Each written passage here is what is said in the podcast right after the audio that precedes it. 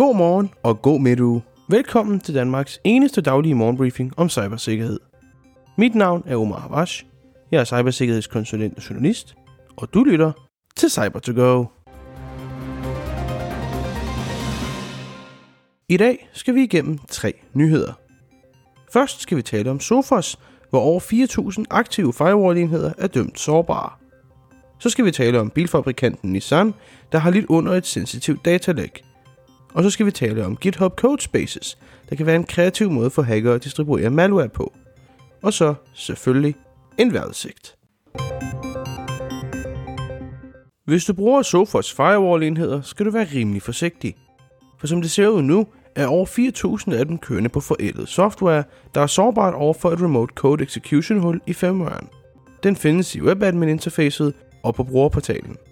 Sårbarheden blev meldt ud af Sophos tilbage i september, og har siden fået både hotfixes og så officielle fixes i december.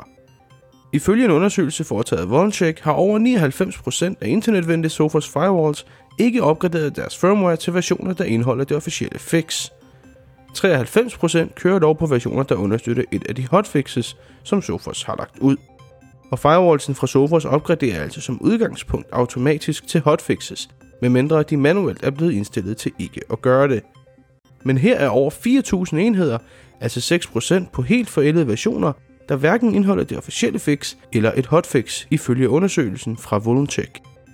Sårbarheden har fået tildelt en CVE, som I kan finde i show notes eller beskrivelsen for den her episode. Nissans nordamerikanske afdeling har lidt under et datalæg af en af deres underleverandører for softwareudvikling.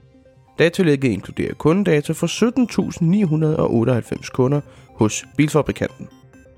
I lægget findes både fulde navne, fødselsdatoer og NMAC-kontonummer, altså Nissan finansnummer.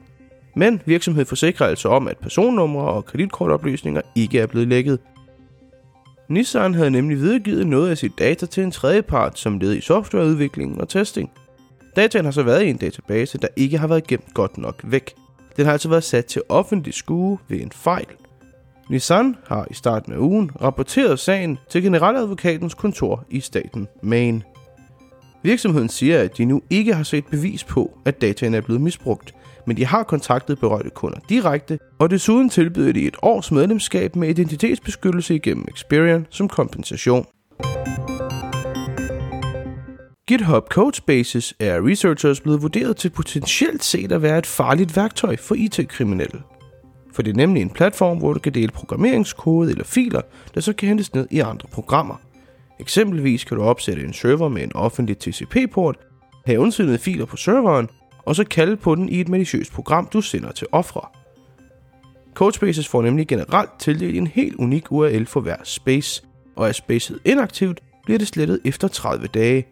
Det gør det lidt nemmere at holde sig anonym, så at sige, fra hackernes side, da de så bare kan hoppe fra space til space. Det er i hvert fald det use case, der bliver præsenteret af researchers fra blandt andet Trend Micro. En gruppe researchers formåede endda at opsætte alt forarbejdet på nær det program på kun 10 minutter uden tidligere kendskab til Codespaces. Der er på nuværende tidspunkt ikke observeret en aktiv brug af den her metode fra IT-kriminelle, og GitHub har altså heller ikke kommenteret på sagen endnu. I dag starter vejret ud med sol i det meste af landet. Dele af Jylland vil dog fra start være dækket af regn, og sådan vil det være hele dagen i dele af Midt- og Vestjylland. For resten af landet står dagen først på sol, og så på skyer, når vi nærmer os fyreaften. Temperaturen vil ligge mellem frysepunktet og 5 grader.